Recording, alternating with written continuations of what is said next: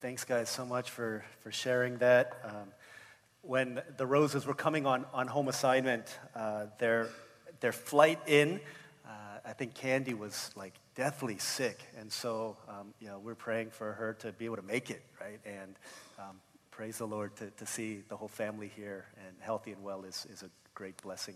Hey, can you turn to someone and, and ask them, will you go to Japan? Can you ask them that?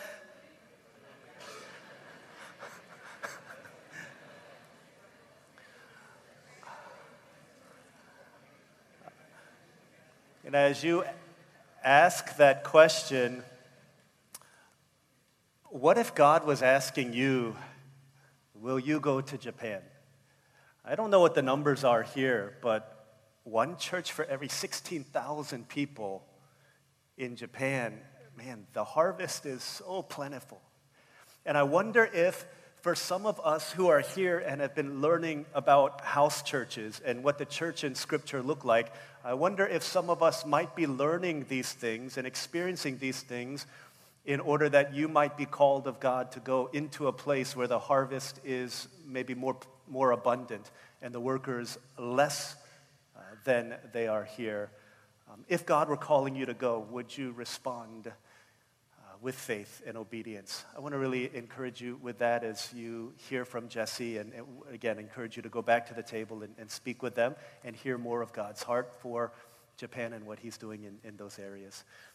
I think back to when I was maybe in college, a, a young adult in my 20s, um, growing in the faith, and there would be you know, conversations within our, our Christian community about, oh, you know, this person and that person, and this person is, um, she's such a great, like, worship leader. Or, you know what, he's such a great um, musician, and whenever he sings, I, I really feel God's presence. Or, this guy's a great disciple maker, or this girl is the best small group leader I've ever met. I thought about, like, what, what would I want people to say about me? Like, what do I want people within church to, to, to think about me? And um, I remember at, at that point in, in my life, like the one thing I wanted, like with all of my heart, I said, I don't want to be a great small group leader, a great teacher. I just want, I just want people to say, you know, that guy, um, he, he just loves Jesus. You know, he just loves Jesus with everything within him. Like that's what I, that's what I wanted.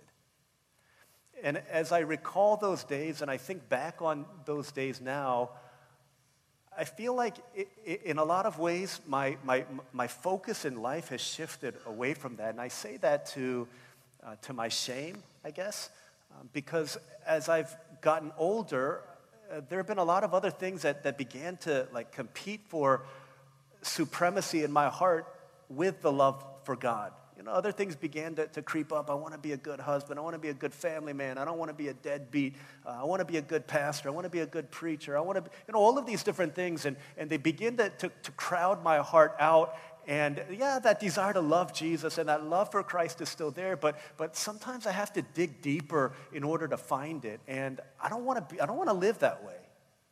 Like we, we've been going through this series on an emotionally healthy spirituality, and the first thing that we talked about was Jesus tells us up front, like, here's what it means to win at the game of life. You, you want to win, eh, like in, in athletic competitions or in, in, movie making, you know, this has been in the news. You, you want to be you want to be great in the movie making industry. Here's how: not by, by making a lot of money, but you got to win an Oscar. That's how you know that you've made it. When it comes to athletics, you want to be the GOAT in your sport, the greatest of all time. Here's how you do it. You got to, you got to have rings. You got to win the championship. That's what it's all about, right? That's the rubric. That's the metric by which these things are measured. Jesus says very clearly, you want to know how to be awesome at this thing called life? The most important thing, there's a lot of things that are good. To obey God, to study God, to serve God, to worship God, to, to set up chairs for God, to make food for God, to lead house church. All these things are good, but when they asked him what's the most important thing, Jesus was very clear. He said, Here's the most important thing it's to love God. Love God with everything within, with all your heart, with all your soul, with all your mind, and with all your strength. And then, as a bonus, if that's happening, you're going to love your neighbor. Not just the neighbor you choose, but the neighbor God gives to you. Not only will you love them the way you think you ought to love them, but you'll love them as if they were yourself. Like the things that you want for them, well, the things you want for yourself, you want for them. The things that I desire for my life and my family, I want for your life and for your family. The things that I want for myself, the job promotions that I want, the, the, the financial security, the love for Christ that I want for myself, I want that even more, as much uh, for you as I do for myself. That's what Jesus says it means to win at the game of life. But when you think about it, a lot of us don't get beneath the 10% that we see above the surface and never really get down to the 90% that's beneath the surface. Can I ask you a question? If you were to love God with not just the 10% that, that is visible, but the 90%, the totality of your being, if you love God with 100% of who you are, then would not our lives look radically different? If God said, hey, go to Japan, wouldn't we be on the next plane to Japan if we love God with everything within it? Like, honestly, if God said, do this, we, there'd be no hesitation if we love Jesus with everything within us. If God said, serve the church in this way, but I don't want to, if, if it's a love for Christ, 100%, if all of me loves Christ, then I would do whatever he said to do, right? Like, I would not want to sin because we always act out according to our greatest desire at any moment in time. And if I'm always loving God with everything within me, then there would be no desire to sin. I just, everything about my life.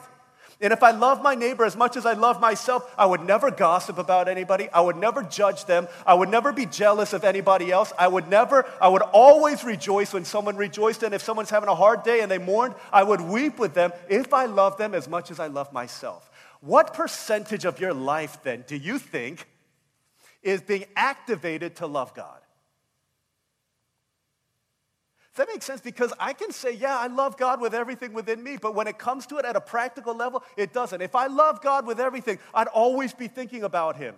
I'd always be wanting to sing the songs of, of, of worship. I'd always want to be giving my life to Him. I'd always want to be telling people about Jesus if I really loved Him with everything within me.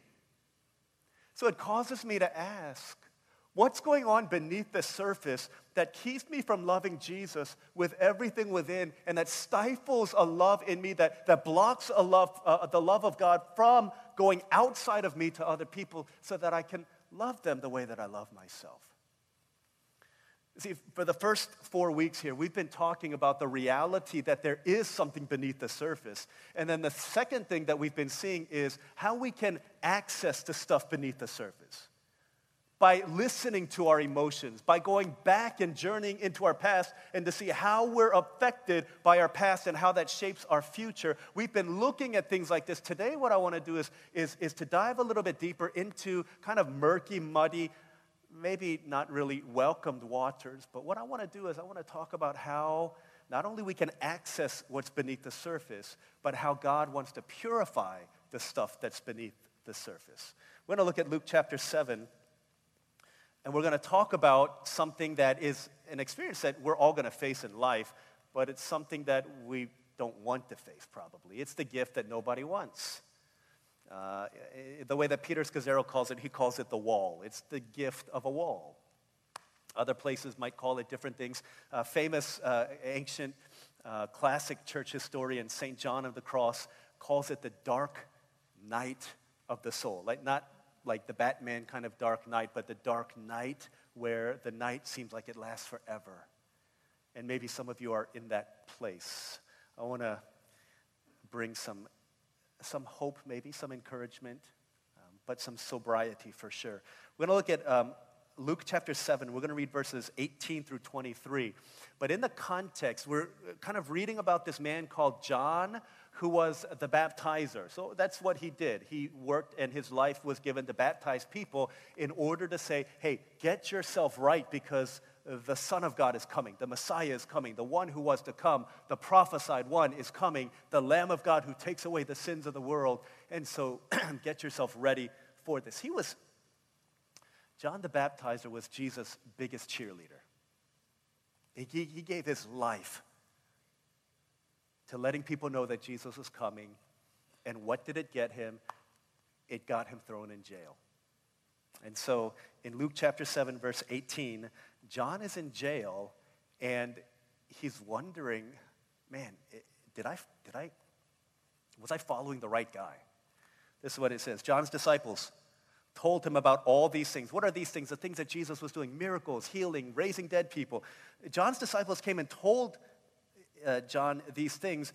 Calling two of them, he said, he, he sent them to the Lord to ask, Hey, but are you the one who was to come?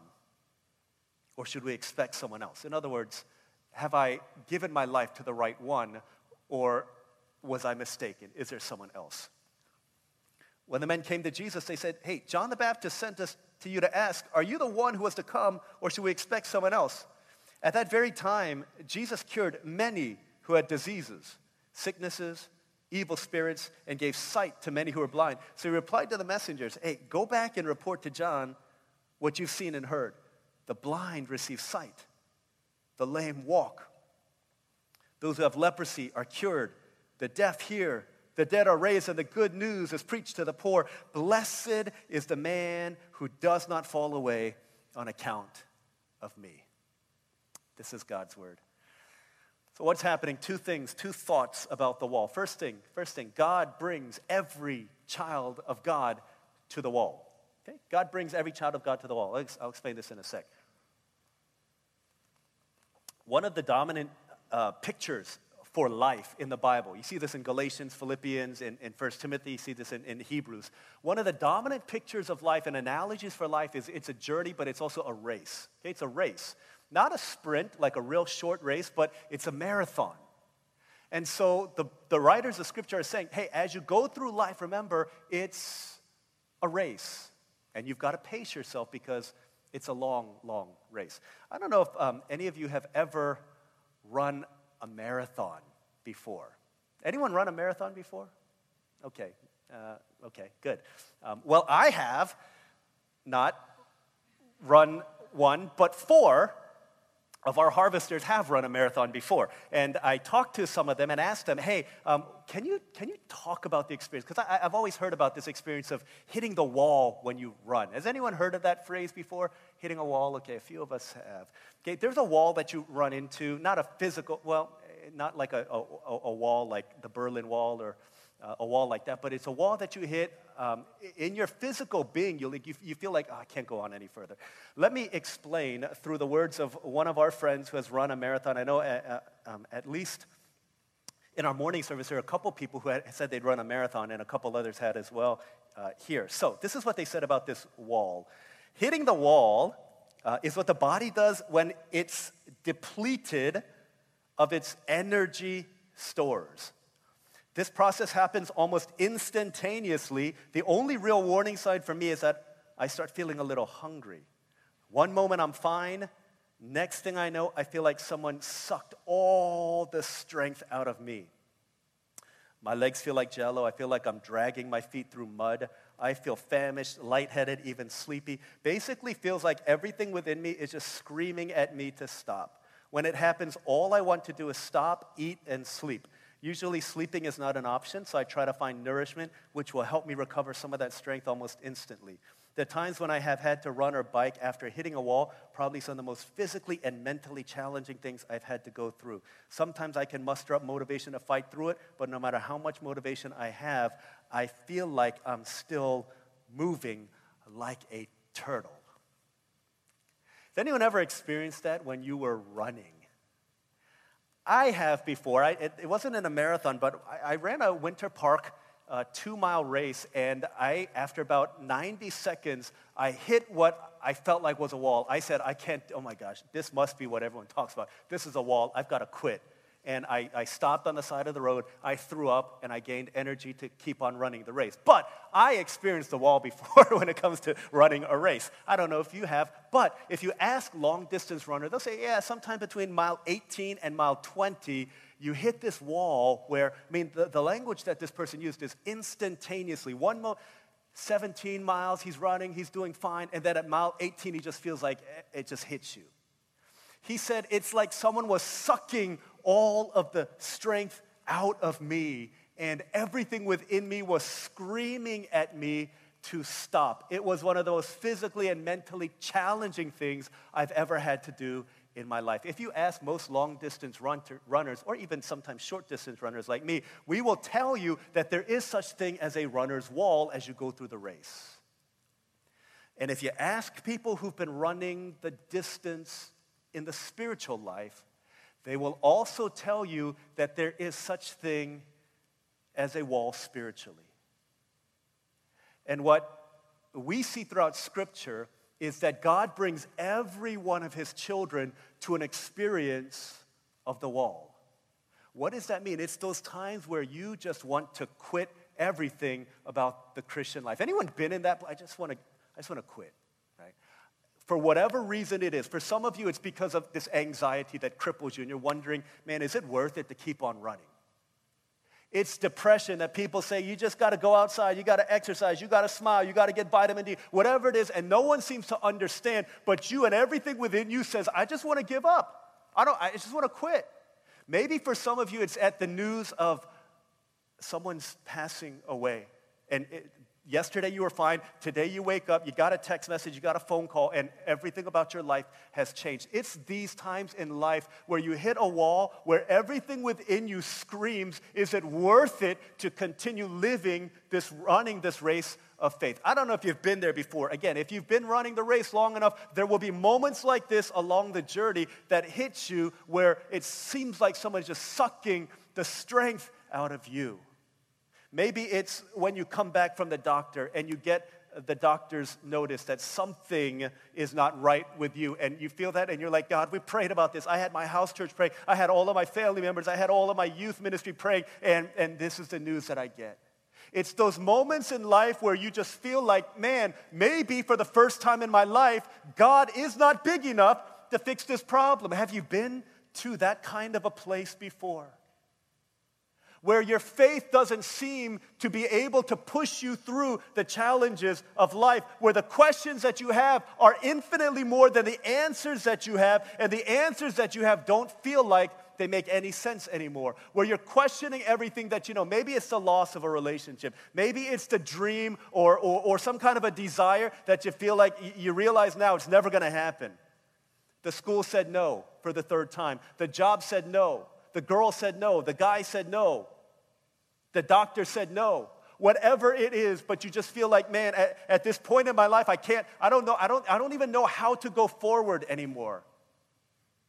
I don't know if you've ever been to a place like that. Maybe it's when you get let go from your job or when you get uh, evicted from your home or the, the, the, last drip of savings runs out and you don't know what's going to happen in, in, the next month. I, I don't know what the wall is, but it's that kind of place where not, not only do you, do you feel like your faith is no longer working, but as you pray to God, you're singing the songs. You come, at least I've got Sunday. You come and you sing the songs of church, but nothing seems to connect with your heart.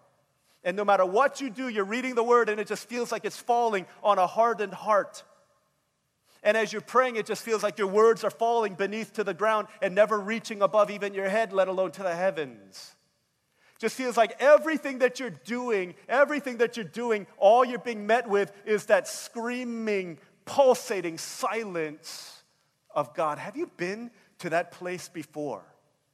Because this is the experience of every child of God as we go through this journey of life. God brings us to these walls, and sometimes on many an occasion, this is where John the Baptist is. Okay? This is where John the Baptist is. He's given his life to telling people about Jesus that he's the one. And yet, all that got him to was it got him a one way ticket to prison as he's awaiting the lopping off of his head from King Herod. He's wondering, I gave my life to this. Think, think, about this. He left everything behind, whatever everything was, but as, as far as we know, he comes onto the scene telling people that there, there's a one coming. His name is Jesus. He's coming. He's coming. I'm not worthy to untie his sandals, but he's coming. And the way that he just set himself apart for the work of God was he stopped shopping at the malls. He stopped shopping at, at Ross and Target and Steinmart. Instead, he just wore camel's hair. Like that's what he wore. He said, God, I've given up everything in order to follow you. As we finish this Daniel fast today, I'm, um, I think I'm okay. I'm okay with the foods that I've been eating. I haven't been craving too much, but what I did get was I got really tired of eating the same tasting foods all the time. I'm ready to eat something of a different texture than avocado and guacamole. I'm waiting to eat something that tastes like that that's chewy like meat. I'm waiting to eat those things. But the reason we did it was we did it for Jesus, right? I hope we did. Here's John the Baptist.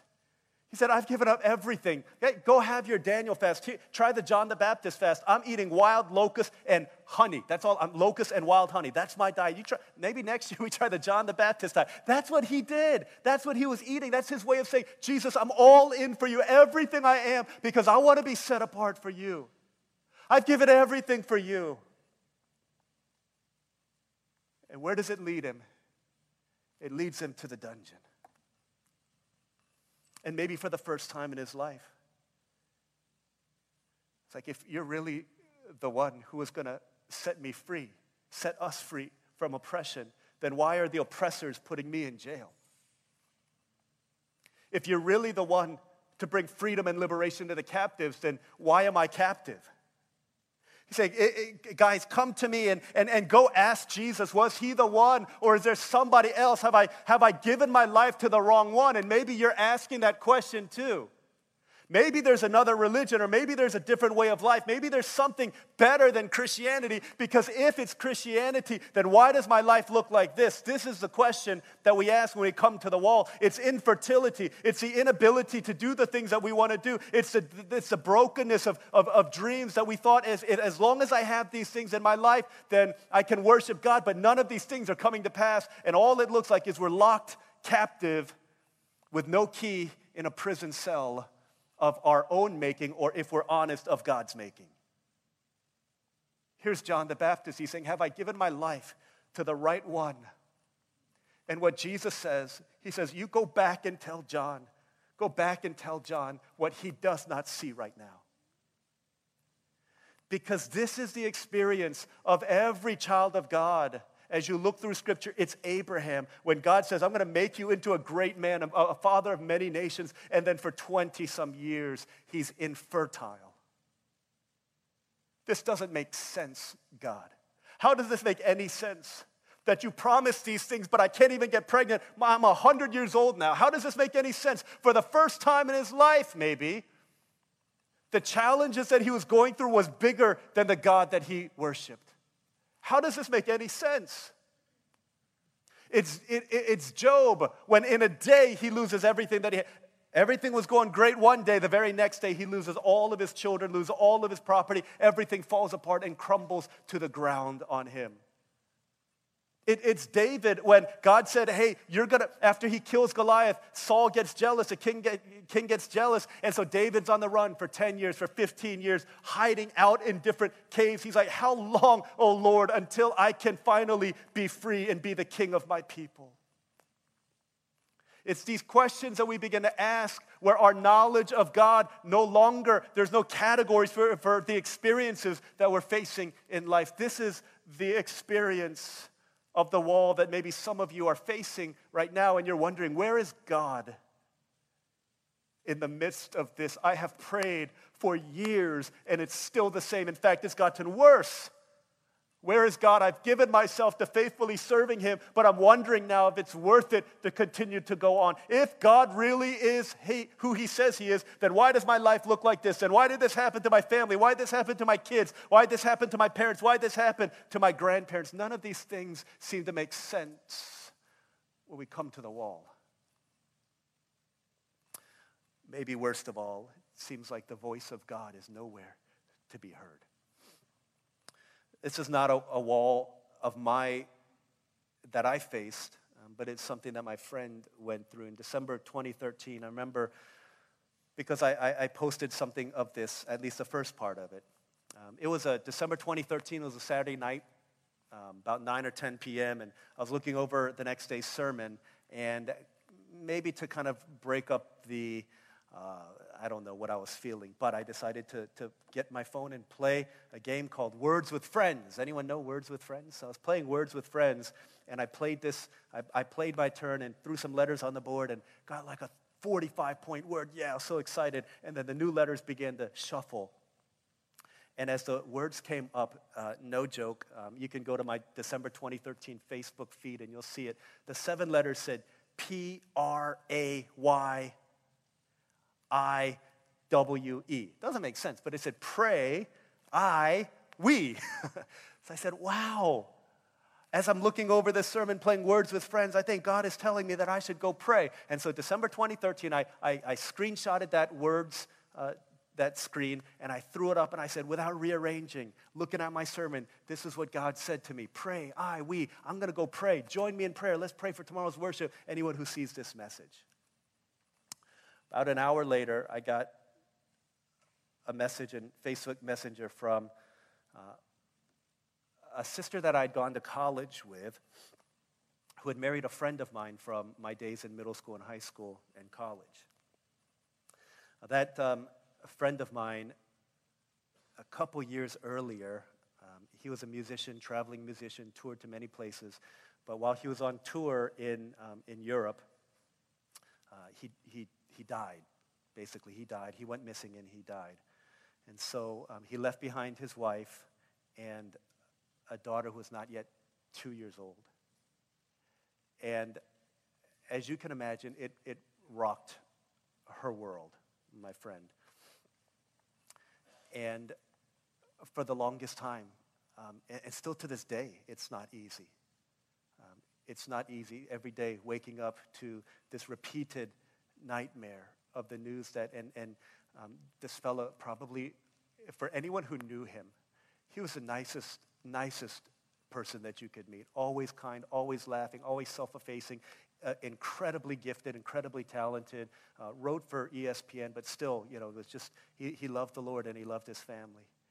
And um, after I, I, I, threw that up on Facebook, um, this is the message that she sent to me in the midst of the wall that she was experiencing. She said, Wow, just have to say, you are lucky.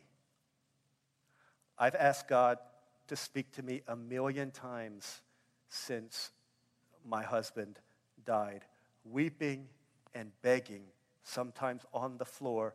I've got nothing at all. I guess all this time I should have tried playing words with friends. That's life at the wall, where you're just crying out to God. It just seems like He's nowhere, nowhere to be found. I remember being at a retreat. It was at a, at a hotel, adults retreat, not our church, but some other folks. And I remember being in a room um, and, and talking to this man 30 years old and he's, he's, he's weeping. He'd been married for, for, for many years to his wife, um, who was working in the education system, and everyone told her from the time she was in college, growing up, oh my gosh, you're going to be the best mother. You're going to be the best mom ever. Oh my gosh, you're going to be, you're so good with kids. You're so good with kids. But for years, they couldn't have kids. And she got doctor's work, blood work, lab work, all this stuff done, and she checked out fine. And so he went to the doctor, and he found out that medically he was unable to do what was necessary in order for a baby to be born. And so he was telling us, uh, a, a, couple people, pastors, in the midst of the, the rawness of that pain, he said, it's, it's one thing if it was her, like, but to know that because of my failings, whatever it was, my inability, that her greatest dreams would never be able to be realized. He said, She's fine. She's, you know, she's okay. We're, we're going to move forward. But the worst thing and the hardest thing is that night after night after night after night as we pray, and he was, he was a pastor, he said, as we pray, the only thing we're met with is just the silence of God feel like God is nowhere to be found. Have you ever experienced life at a wall like this before? If you have, if you are, I want to move to the second thought, but if you haven't, then you need to know that this is the experience that God brings every one of his children. This is not like, oh, I'm stuck in traffic. This is the wall that I'm facing. No, it's not that. It's not like, oh, I went to Popeye's Chicken. I had a coupon for a free chicken sandwich, and I waited in line for an hour, and it's gone. It's not that, kind, not that kind of suffering. This is a kind of stuff where your world has fallen apart. and you don't have the words, you don't have the language, you don't have the, the, the spiritual vocabulary to be able to put into words what's going on. And you just, you just feel like giving everything up. The second thing that we see is God uses the wall to purge and to purify your love for Him. Understand this that God is using that wall to purge you and to purify your love for Him. Remember, most of us love God from the outside, but He wants to access and purify the deeper parts of us in order that we would love from the inside out. A radical kind of love, the kind of love that many in the world have not seen if you're going through a wall, if you're facing things that no one understands, if you're facing things that no one, no one seems to be able to track with me, if you're going through things that you feel like no one's gone through before, it's because God wants to do in you things that no one has seen before. The question is, what will you do when you're confronted with, when you're staring, when you're face down in front of the wall? What will you do in that time, in that moment, in that space. Here's what Jesus is saying because John's question is what am I supposed to do? Do I go to someone else? Do I run from this wall? Do I dig a hole and do I bury myself? Do I go to someone else or do I remain at this wall? What do I do? Here's what Jesus says He says, Go back and tell him what, you, what, they, what he doesn't see blind, see, lame, walk, leprosy, cured, deaf, hear, dead, raised, good news, preach the poor. He says, Even though you don't see it, John, this is what's happening. And even though you don't feel it, John, this is the reality. You have not given yourself to the wrong one. Keep on going. Blessed is the one, the man who does not fall away on account of me. He says, Don't leave the wall. Don't fall away. Don't abandon your faith. I'm here with you. And even when you don't see me, I'm working. Even when you don't feel me, I'm working. Just stay the course because there's something that God is doing in the midst of your wall that you don't know and that you don't see, but He's there. And soon and very soon you will see what He's doing. You're going through a wall right now and it hasn't made sense to you and no one's given you answers. The challenging thing about this is that God will bring every one of us to the wall, but it's not something we talk about very often. Jesus is saying, stay there because there's something that I'm doing in that place. I've said this before and I'll say it again that many church going people, in other words, many people who see church as a place we come rather than the people that we are, many people who come to church on Sundays are one tragedy, one disaster, one wall away from abandoning your faith. One failed operation, one bad diagnosis, one untimely death. We are one, many of us are one of those things away from abandoning our faith. Jesus says, Blessed is one who does not fall away on account of me. You see this in, in, Judas. Judas had walked with Jesus for three and a half years, got to the very end of it all, and then when he began to realize that maybe Jesus isn't fitting in my categories that I had built for what Jesus ought to be, maybe there's no explanation for what he's doing now. He said, Okay, I'm gonna, I'm gonna abandon ship. And for 30 pieces of silver, he sold Jesus out. But if he only waited four more days, if only he had waited four more days, he would have seen the end of the story. Many of us are like Judas. We're on the edge potentially of what God wants to do, but we're one tragedy, one hardship, one un- unanswered prayer, one I can't figure this out away from abandoning our faith. But Jesus is telling us to stay the course and to stay before the wall because God's doing something in you that you don't know and that you don't see. Sometimes I, I, I talk to people like at, funerals. Sometimes it's a church member. Sometimes it's someone who used to go to church. Sometimes it's someone who, who, who used to come to our church, but they don't. And as I'm comforting or hugging or, or, or meeting with the bereaved people, oftentimes they say something like this Pastor, I'm, I'm so sorry. This is a real wake up call to me. I'm going to start coming out to church again.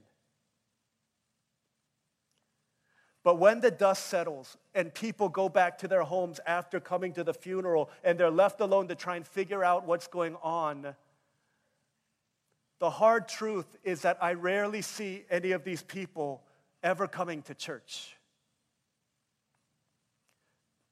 For whatever reason, I, I don't know what it is, but for some people, it's just we cannot figure out how this could have happened if God really is who He said He is. And a great number of people who claim to be Christians, who love Jesus, are one hardship away from walking away from faith in Jesus Christ because they don't understand that God brings every one of his children to this kind of a wall because there's a work that he wants to do in that place. You're one breakup, you're one divorce paper, you're one of these things away. There have been times in, in my life, if I'm completely honest, where I've wanted to walk away from God. I didn't have the courage to do it, but the temptation certainly crossed my mind. God often speaks to me through His Word, and He speaks to me often through songs. And this one song that I always play back in my mind when it's like, okay, okay, if I give up faith in Jesus, where am I going to go? Where am I going to go? This song says, You are my strength when I am weak. You are the treasure that I seek. You are my all in all. Seeking you as a precious jewel, Lord, to give up, I'd be a fool. You are my all in all. And I think to myself, if I leave Jesus, where am I going to go? What better God do I have? Who else can I turn to? And I realize, Lord, to give up, I'd be a fool. I'd play the part of the fool. It's not the ones who, who keep on banging at the wall thinking God's going to be there, but we, when we don't see, that's not the fool. The fool is the one who says, because I can't see him, he must not be there, and we walk away from God. What is God trying to do in us at the wall? When you hear that your parent is sick and it's terminal, when you hear the news that someone that you love is not going to make it past the weekend, when you get the news of the, the last thing you want, what is God trying to do? He's trying to purge you so that Jesus can be your all in all. You see, you don't know that God is all that you need until He's all that you have. And unless He's all that you have, you don't know that He's all that you need. And God's purging us and He's weaning us to purify a love for Him within our hearts so that we love Him and Him only so that we can say, indeed, with all of our hearts, You are my all in all. I don't need anything else in this life. Christ is enough for me. That's what God is doing in you as you come to the wall, that you would believe that. What do we need to be purged of? There's at least three things that I just, I just want to help us to see. Maybe God wants to purge you because there's things in your life that compete with a love for Jesus in your heart. Like you love God, you lift your hands, you close your eyes, you do the right thing when people are looking above the surface, but beneath the surface, there's a bunch of other things that you love. God might be purging you of these things. Maybe it's your reputation on social media. Maybe it's your reputation in general. Maybe it's a love for things of this world that God's purging you of. When God said, Abraham, hey, okay, I'm going to give you your son. Here's your son. Now, now Isaac has grown up. And God says, I want you to sacrifice your son, your only son, to me. Again, that doesn't make any sense. God, you said that through him you're going to make me the father to many, but I can't have kids now. Not, I mean, I'm, I'm old as dirt. Sarah's old as dirt. What, am I, what are we going to do now? And you're telling me to give up my, my, my son? Because it was possible for Abraham to love Isaac more than he loved God. And God was saying, I want to purge you. If you're going to be the father of many nations, then your faith has got to be the kind of faith that's pure, that loves me above all else. Uh, one of our house church shepherds, Matthew, he has an uncle who, uh, many of you know his story. He was uh, in for 919 days, he was imprisoned in North Korea, sentenced to hard labor. He was a pastor.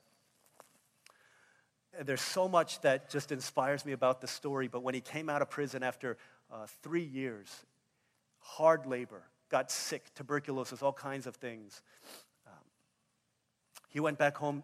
The first time his wife saw him, his wife said, You've been in the most dangerous, darkest regime in the world for over 900 days. You were in solitary confinement, but you look so good. You look like you haven't aged a bit. You don't look like you've been through a single day of stress. Why? And he said, God taught me the habit of giving thanks. So every day I just gave thanks to God for everything that I could. And he had a list, all these things that he thanked God for. And, and, and, this is what he said, like number six on his list. He said, I thank God that I was in prison in North Korea because God purified me of pride and greed and the impurities that were in my heart.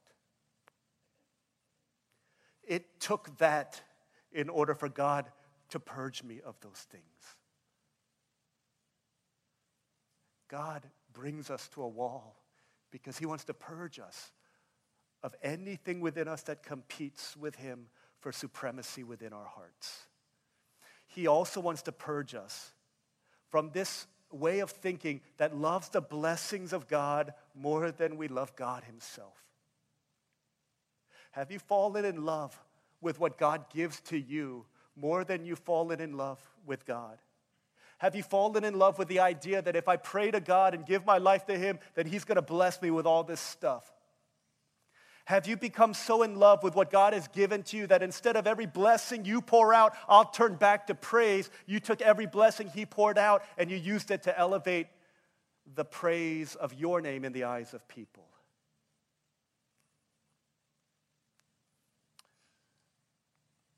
when God blessed Job with 10 children and all kinds of riches, the enemy, Satan, said to God, The only reason Job worships you still is because you've given him all these things. If you take these things away from him, he's not going to worship you, he's not going to love you. And so begins the true story of a man named, named Job who was brought to the wall, everything taken from him so that he would learn to love God more than he loved the gifts of God in his life. And if we're completely, if I'm completely honest, man, I, I'm tempted every day of my life to love what God gives to me more than I love God Himself. I'm tempted to love my church, my children, my family, my friends, my parents, and my brother. I'm tempted to love these things more than I, to love my comfort, to love my home to love my security. It's a constant fight within my own heart when I look at my kids sometimes to be reminded that, God, these are not my children. Emmanuel, Elijah, Elise, these are not my kids, God. These are your children. You have entrusted them to me for as long as I have the privilege to be called their daddy. You've entrusted them to me, but they're not mine, they're yours. I need to present them back to you and say, God, I did my best to raise them as your kids, to be the essence of God in their lives. That whenever they look at me, they hear me talk, they feel my touch, that they feel the love of. That's, that's my calling in life. They're not my children, as if they, you owe me something because they're not who I want them to be. These are your children. I fight in my heart because I need to know that these are, these are God's kids, not my own. And I don't want to love them more than I love Jesus, and I want them to love me more than they love Jesus. And so I'm telling them all the time, I love you guys, but God loves you more. Daddy's going to fail and daddy's going to go one day, but God will always remain with you. These are yours, God. I don't want to love them. I don't want to love Olive more than I love you. And that's hard. And I think that's sometimes why I need to come to the wall to be reminded that God wants all of me every part of me. He wants all of my life. And He wants all of yours also as you follow Him. The third thing that God is weaning us from as we come to the wall is He wants to wean us of the feelings that we have that we associate with loving God. Because a lot of times, what we want more than God Himself is we want feelings of God. When I sing the song, God, I, it's not enough for me just to sing it honestly. I need to feel something in my heart.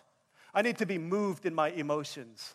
I need to be riled up. I need to have religious affections. I need to have something in me that tells me that you're there. It's not enough for me to just worship you for who you are. That's the way a lot of us are. And God's wanting to wean us of these feelings, even when you don't feel like it, to know that I'm there with you. Even when it doesn't seem like He's listening to your songs, to know that He's there with you. Is that enough for you? Even when you sing the songs that you don't like, or you don't, they don't sing the songs that you do like, will you still worship God? Because what God is doing in you, what God is doing in me every time we come to the wall, is He's purging us of anything beneath the surface that keeps us from loving Him with everything that is within us. Because you see, that's how you win the game. Again, Jesus, God our Father, doesn't want something from us, He wants something for us. That's why He's saying, I want you to be purified so that you can give all of you for all of me, and that's where you begin to really live. And every time we come to a wall, right, see this throughout Scripture, every time we come to a wall, the end result of that wall is we begin to see God in ways that we've never seen him before. Abraham gives up his son, lays him on the altar, about to offer him to the Lord, and God says, Stop. In the thicket, there's a ram. And Abraham says, On the mountain of the Lord, I see now that the Lord will provide. And he sees a revelation of God unlike he'd seen prior. Job loses everything. He says, in, uh, Though my flesh it be destroyed, yet with my eyes I will see God. And through it all, through it all, at the end of all of that encounter, Job says, Holy cow, God, my ears had heard of you, but now my eyes have seen you. My eyes have seen you. I can see clearly now. The stuff is gone. And I can worship you with all of my heart. Every time you come to wall, if you're going through something, you feel like I've never felt this kind of pain, this kind of silence before. On the flip side of that, you need to understand that God is about to do something in you that you've never seen before, also. That God is doing something in you. If you've never faced this before, God is going to lead you to something that you've never seen before because that's the work He does at the wall. And I cannot think of any wall higher, darker, more faith robbing than the wall that the disciples and the people of God must have faced at the cross that Good Friday many years ago. Not just any cross, but the cross at Golgotha, where for six hours in the day, darkness fell upon the earth. And the man who people thought was the Messiah, the Savior, the King that we will follow into glory, was crucified on a murderous, torturous tree, the kind of which was spoken of in Scripture, said, Cursed is anyone who hangs on that tree. And as people walked away, they would have been completely justified because in that place, when he cried, My God, my God, why have you forsaken me? there was silence. Nobody who stood there at the cross would have looked at that and said, Yep, that's the that's the pit. For all, for all time, people are going to wear that cross as a sign around their neck to show the reality of God. What happened? What they thought was a dead end was actually the most wide open doorway so that anyone anyone could enter in. It was in the midst of that brokenness, in the midst of the darkness, that one man spoke the words that the rest of us would utter for all time. A centurion who did not believe comes to the wall and he sees all these things happen and then he says, Surely this is the Son of God. At the cross, we begin to see Jesus in ways, that they begin to saw him in ways that they see him in ways that they've never seen him before. And every time God brings us to a wall, it's because he wants to show us a revelation of himself unlike anything that we've seen before. Maybe we've heard about it. Maybe we hear testimonies. Maybe we hear preaching about, but we've never seen it. How does God reach and purify the 90% that nobody sees? He brings us to a wall. And every intention of the heart of God is for your good in that place. And when you can't feel him, you know that he's there. When you can't see him, you know that he's working. You can trust that. Jesus says, Blessed is the one who doesn't fall away on account of me. But hold on. God. Hold on to the cross. In the midst of the darkness, hold on to Him because He's there. He'll guide you through it. And on the flip side, on the other side, you'll see things of God that you've never seen before. And a lot of times, the person you are on the other side is unrecognizable. God wants to do that in us. I know it's painful. I know we don't want it. But God's going to lead every single one of us there. When we come to that place, that we'd see Him, embrace Him, and let Him change and purify us so that we can love Him with all of our hearts and we can love our neighbor as we love ourselves. Let's pray together.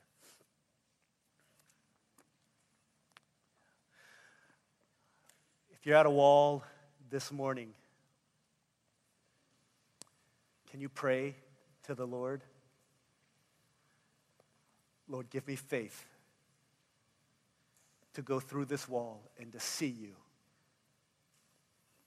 And if you're not at a wall right now, can you pray two things? One, for those who are, that their faith would not fail. And two, Lord, when the wall comes in my life, God, help me to cling to you, to not run away, to see it for what it is, and to walk with you through the wall till I see you with eyes of faith in new ways.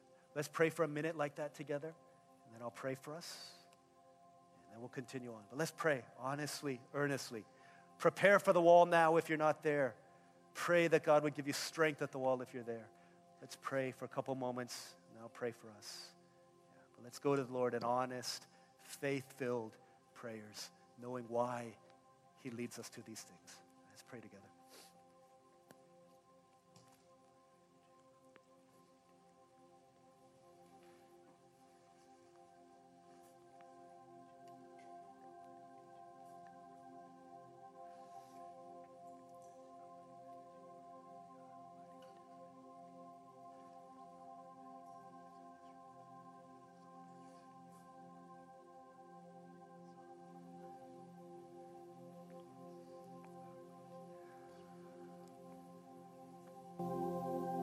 Heaven, we confess that a lot of times we walked away from you because we thought it was too hard. Thank you that you did not, Jesus, walk away from us when it was too hard, when we were too hard, when the cross was too hard. Thank you that you did not walk away you stayed faithful, obedient, showing us that whatever wall we face, it's not because you don't love us, and it's not because you don't care, and it's not because you can't, but it's because you're doing something in us that could not happen any other way.